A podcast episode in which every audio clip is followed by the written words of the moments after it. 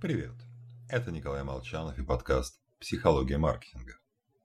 Продолжим тему дел сердечных.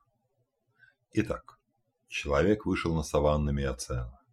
Чтобы дальше видеть, встал на задние конечности, а освободившимися руками стал делать всякие штуки и от этого умнеть. Примерно так многие представляют себе историю развития человека как вида.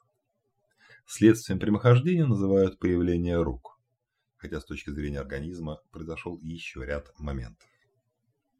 Так у тех, кто бегает на четырех лапах, сердце расположено высоко.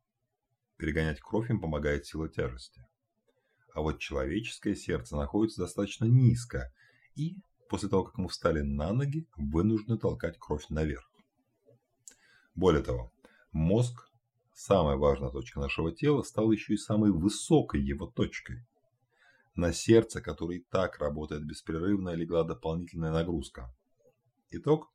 Сердечно-сосудистые заболевания уверенно занимают пальму первенства среди всех причин смерти. Подобные ситуации чисты в нашей жизни. Как правило, хороший вариант не означает отсутствие проблем. Просто выгоды перевешивают недостатки. Вот в бизнесе сотрудники ориентированы на краткосрочные результаты. Предел мечтаний – получить годовую премию – что там случится дальше, волнует крайне слабо. Поэтому стандартная презентация нового проекта – сплошные плюсы. Рискам же посвящен слайд с названием «Меры по минимизации». Как бы все под контролем.